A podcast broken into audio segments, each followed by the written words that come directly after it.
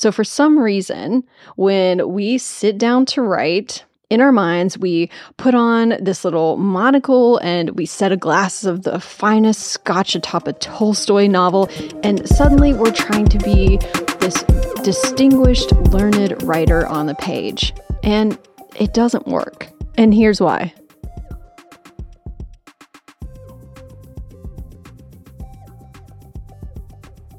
Hello, and welcome to the Copy Lab podcast, the marketing and business podcast that teaches you how to write better, sell more, and ignite your business, even if you suck at writing.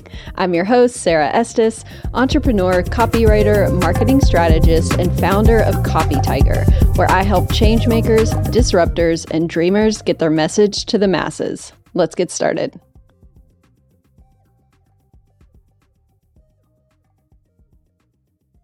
Hello, hello. Welcome to this week's episode. This is episode nine, and as always, I'm super excited to be here. Before we get into the episode, I want to give you a quick tip. So, I have been talking to a couple fellow copywriters about procrastination, which is just one of the worst things about being a writer because you need to feel somewhat creative and somewhat in the mood to be able to produce a lot of writing that you think is good. So it's something that is definitely at the mercy of the muse sometimes. But that doesn't mean that you don't need to still get work done. So I've been writing professionally for 13 years. I've been on staff at a newspaper, I've been a journalist, I've been a freelance writer for magazines. I've done long form essays, blog posts, advice columns, you name it. I have done it in the last decade plus. And what I've learned is I think a way to avoid that procrastination because I've always had to write on deadline, meaning the stuff had to be turned in and it had to be good. So there really wasn't a lot of time to overthink or procrastinate. And so I want to share with you what I learned to do to get over the hump of staring at a blank page, writing and having that, you know, that idea of writer's block. So here's how I approach this. I call it creating the container. And it sounds simple, but it's actually a method that is going to change your life if you don't already do this. So that's why I want to share it with you if you are a copywriter or maybe you're a business owner who has something that you want to write that you've been putting off, whatever it is. So creating the container just means, let's say you're working in Google Docs. You open a new Google Doc, you title it whatever you're working on. So maybe it's Copy Tiger homepage copy, or maybe it's September 12th newsletter, whatever it is, actually create the document so that it's on your computer, that there is a container for it to go in when you do feel like writing. Now, if you want to take it a step further, what I do, and again, this is when I'm just feeling not creative and my brain is not in a space of writing. This is how I move the needle forward, even if I'm not ready to just dig in and write and be creative. I will take that document because I've already created it, already lives on my computer. So there's a container for all this writing to go in when I'm ready. So, what I'll do is I will put the sections of what I'm trying to write. So, let's say I need to write a sales page. I will literally type headline, subheadline. I'll essentially make a template. It's just like an outline and I will format everything. So I'll put the headline in H1 font.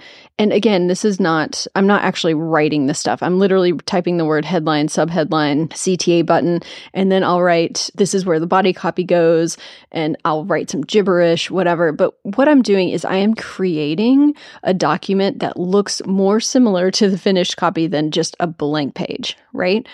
So, what you're doing when you do that is you're tricking your mind into thinking that you've done a little more than you actually have, but you're eliminating that daunting fear of the blank page. So you go into more of an editing mode where you're shaping things and you're adding and you're subtracting when you've already got words on the page. And that's a lot better than trying to create something from nothing, essentially.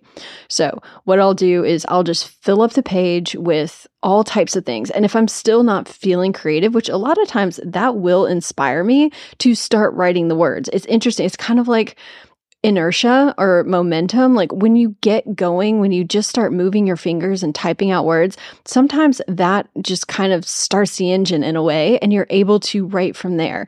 And you go on and you just start writing the things even though you started off completely uninspired and not, you know, able to write. So sometimes when you just get the wheels turning, then you're able to start writing actual good copy. But Sometimes you're not. So, what I will do is I will put as much garbage, gibberish, filler copy as I can to essentially fill up the page as much as possible so that it looks like something's there. And if I continually am just like, I'm not feeling this, I'll go through and I'll format the text. So I will make it look like it's actually a sales page, even if all the copy doesn't really say anything good. And then if that's it, I'll close it and I'll come back maybe in a couple hours or maybe the next day, whatever, however much time I need. And then what happens is that when you come back to that document and you see a lot of words there, you are able to dig in a lot quicker and you're able to get the ball rolling without dealing with so much writer's block. So that's my tip for you. If you're struggling with getting something written or you've been putting something off, create that container. Create the place that it's going to go, put in some filler copy, make it look like the finished product, even if the words aren't actually sensible at all.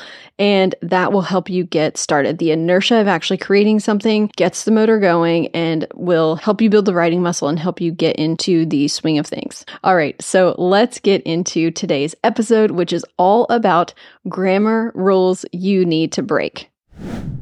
The problem I want to focus on today is formal and salesy language. A lot of people think that copywriting, because it is often writing for a business or writing in a professional space, that it needs to be formal. And that is just not true. Actually, informal copy works way better. So, if you're dealing with a problem, if your copy is too formal, too salesy, then the way to fix it is to write like you talk. And I preach this over and over again that great copy is conversational, it's not formal. The best copy sounds like you are talking to your best friend over coffee or over drinks and you're just having a conversation. This has to do a lot with why we get writer's block. So, for some reason, when we sit down to write, in our minds, we put on this little monocle and we set a glass of the finest scotch atop a Tolstoy novel, and suddenly we're trying to be this distinguished, learned writer on the page. And it doesn't work. What that does is it causes us to be stiff and stilted because it's inauthentic. So when we take on this role of suddenly we need to be this academic philosopher when we're writing, it just makes the copy sound phony and no one really wants to read it. So what I want you to do is instead think of it as copy talking. Just completely ignore the fact that you're writing. You are not trying to write a novel. All you're doing is talking in text form. So that is an important, important mindset shift. Instead of trying to be this hoity toity fancy writer, I want you to just think of it as talking in text form.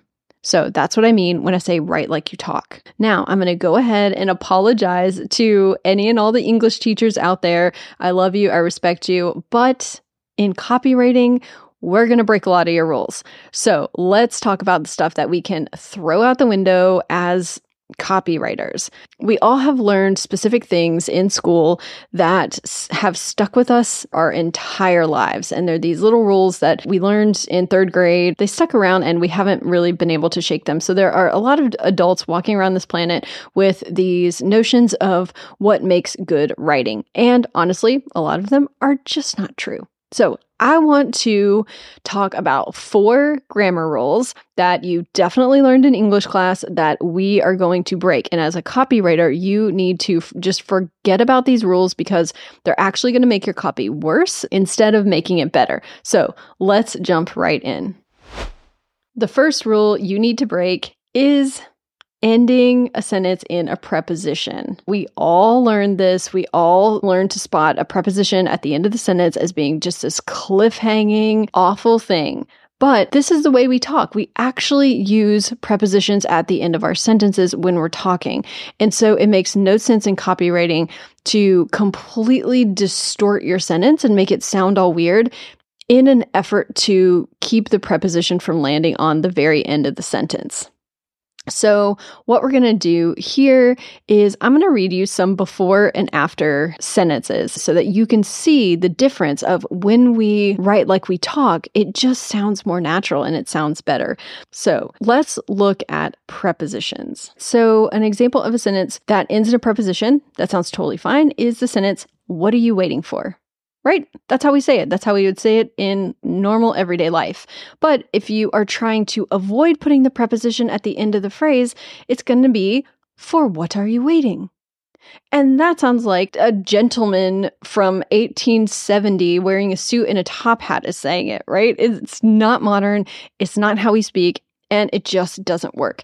And actually, every time you try and do that with a sentence, I imagine that guy in a top hat and a suit and a monocle walking the streets of London in 1870, and that's what it sounds like to me. I call him Monocle Marvin. So here's another sentence Monocle Marvin would say, not a modern day copywriter. He would say, On what did you step? Right? That is so formal. What you need to say is, What did you step on? Right? That is the better way to ask that question. It's totally okay to end a sentence in a preposition, especially if it makes it sound normal. Don't go distorting your sentences trying to keep the preposition off the end. All right, the second grammar rule that you need to break is sentence fragments. Use them. See what I did there? We all speak in sentence fragments. It's a natural way. We are not speaking in complete sentences with a, you know, subject, verb, all of the stuff all the time. Let's look at a sentence fragment that would be great in copy that we would actually say. It looks like this Coffee? Yes, please. Okay, so those are two just sentence fragments that could be used in copy and go really well. Another example of a sentence fragment that sounds more natural is I'm flat broke. But who cares? I'll take it. The sentence fragment is, but who cares? So the way you would write it is, I'm flat broke, period, but who cares? Question mark. Right? So you can split that up and they can be sentence fragments and actually looks better on the page than making it a complete sentence. So another sentence fragment that is great in copy is a sentence like this. It was the best day of my life, period, until it wasn't, period. And breaking that up adds a lot of drama on the page, which you want to keep. So consider using those types of fragments to add to the drama of your sentence. Another great sentence fragment that I like to use is something like this because we're that good. And that can be a whole sentence because we're that good. And that can exist somewhere on the page on its own. We were taught in school to always use complete sentences when we're writing, but that actually doesn't reflect how we speak to each other. So I want you to embrace sentence fragments and understand that they can actually be used for a lot of drama and impact. Sometimes a one word sentence is phenomenal for impact. So there's all different kinds of ways that we can use sentence fragments in our copy. That's a rule that you need to break. The third rule that I want you to break in your copywriting is using slang words. Now, slang is often looked at as the worst and informal but I want you to try to work it into your copy. A, it gives it a lot of personality and gives it some levity and some fun. And B, it can be kind of surprising. So it'll keep people on their toes. Another thing I love about slang is that it can help you target your ideal customer. So if there's a particular turn of phrase that's in the culture or in the zeitgeist of, you know, whatever your ideal customer is going to gravitate towards, using that slang is kind of like putting out a little bit of bait for someone who will get it.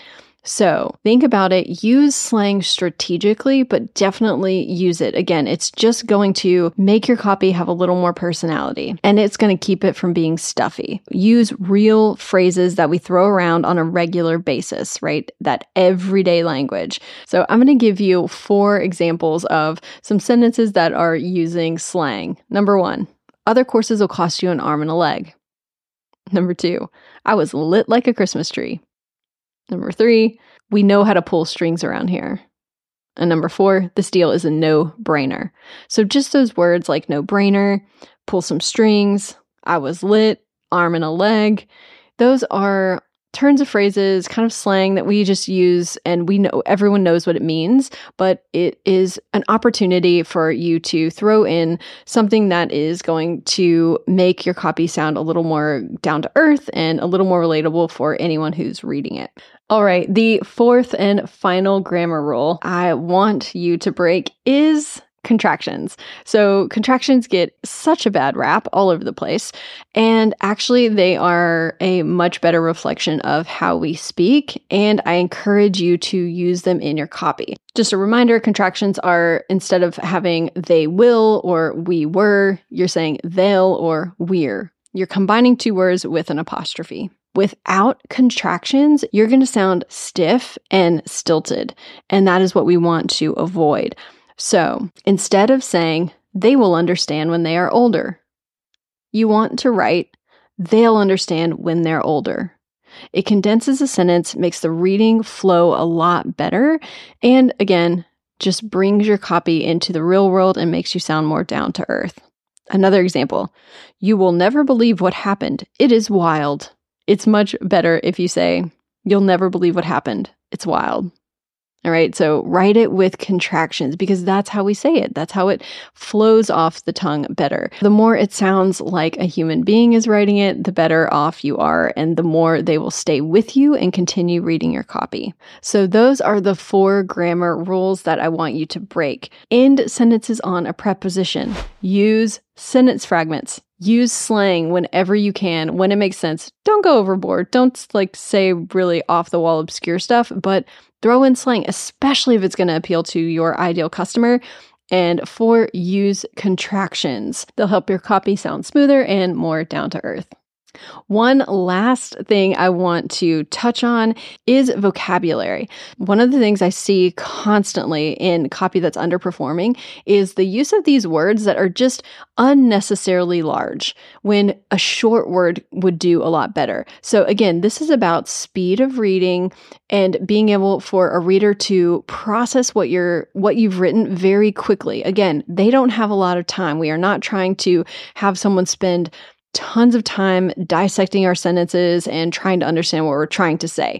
We want them to be able to glide right through our writing as easily as possible. So we want them to read something that's long, but it doesn't even feel long for them because they just glided right through it. One way to do that is to use short words. So I'm going to give you some examples of swaps that I would make. Instead of using a longer word, I'm going to give you a shorter word to use instead. So instead of the word utilize, go with use. You can utilize this software. Just say you can use this software.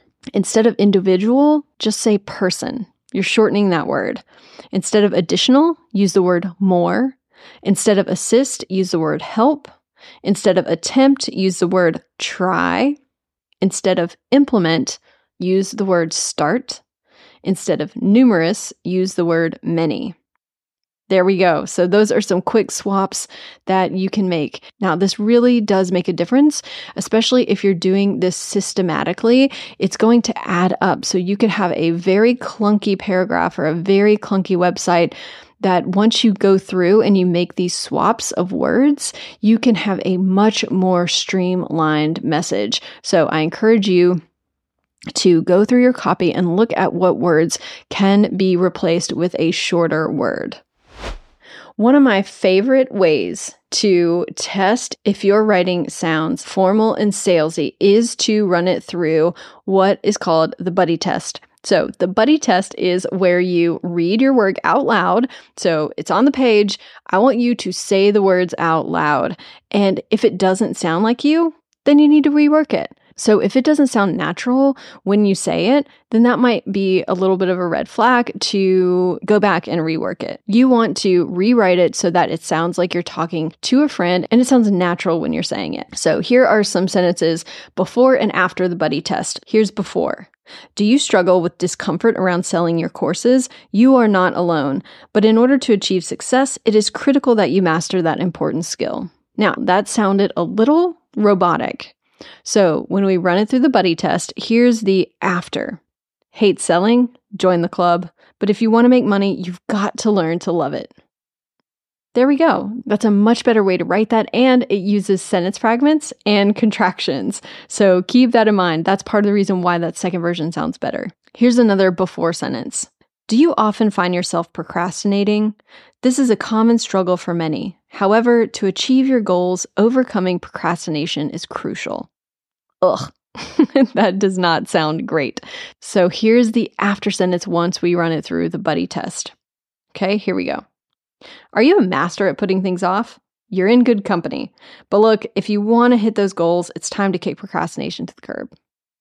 Okay, so that's just a little more informal, more casual way to say those sentences that is a wrap for this week's episode. I hope these tips were really helpful for you and that you can use them in whatever copy or writing you are working on right now. If you want more tips like this, please sign up for my weekly emails where I send you marketing tips and insight that will help you in your writing. You can get it at copytiger.com forward slash newsletter. It is an inbox party that you don't want to miss. And if you haven't done so yet, please follow and subscribe to this podcast on Spotify, Apple Podcasts, or wherever you get your podcasts. And of course, please remember that the right words can help you make a huge difference in the world.